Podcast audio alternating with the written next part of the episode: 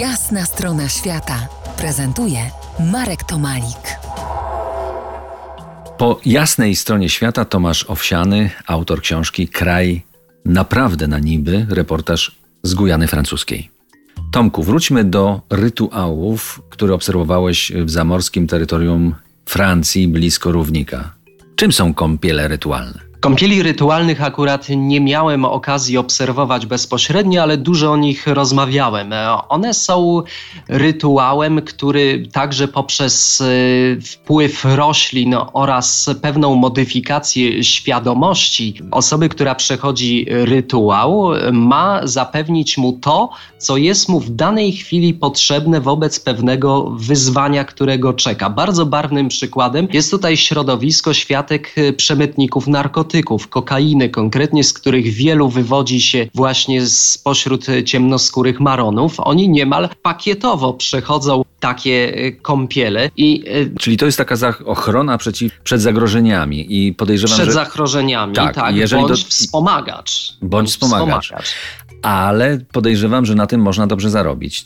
Mówię tutaj o tych, którzy, którzy to y, Oj tak, jak najbardziej, chociaż, chociaż o ile nie mamy do czynienia z szarlatanami sensu stricte, to jednak zasada jest taka, że płaci się dopiero po sprawdzeniu, zweryfikowaniu skuteczności tego rytuału. Do szamanów, u maronów, ale zresztą u, u Indian gujańskich też wraca się post factum, żeby podziękować.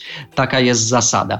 I skutki rzeczywiście one są, one są, no powiedzielibyśmy, nie są jakieś magiczne, nadnaturalne. Jeżeli ktoś przychodzi do szamana, odbywa kąpiel po to, żeby być niewidzialnym, nie chodzi o to, że on się nagle magicznie rozpłynie w powietrzu na lotnisku. Chodzi raczej o to, że na przykład służby mundurowe będą rozkojarzone, że detektor na lotnisku nie zadziała jak należy, że misja się powiedzie, prawda? To powiedzmy, jest to lokalna forma opatrzności. Tyle, że no, inaczej, inaczej yy, rozumianej. Jasne. A to pójdźmy w takim razie krok dalej, porozmawiajmy o demonach. Y, co to jest, czy kto to jest Bakru? Bakru to jest demon i byt o bardzo złożonej, wielorakiej naturze i, i, to wciąż zostajemy w sferze kultury Maronów. Bakru jest z jednej strony przedmiotem. Czasem tworzy się przedmiot, a czasem nadaje, właśnie umieszcza w pewien sposób tego, tego ducha w przedmiocie, który przywożą mężczyźni do swoich wsi po to, żeby się y, bogacić, żeby on zapewnił im powodzenie.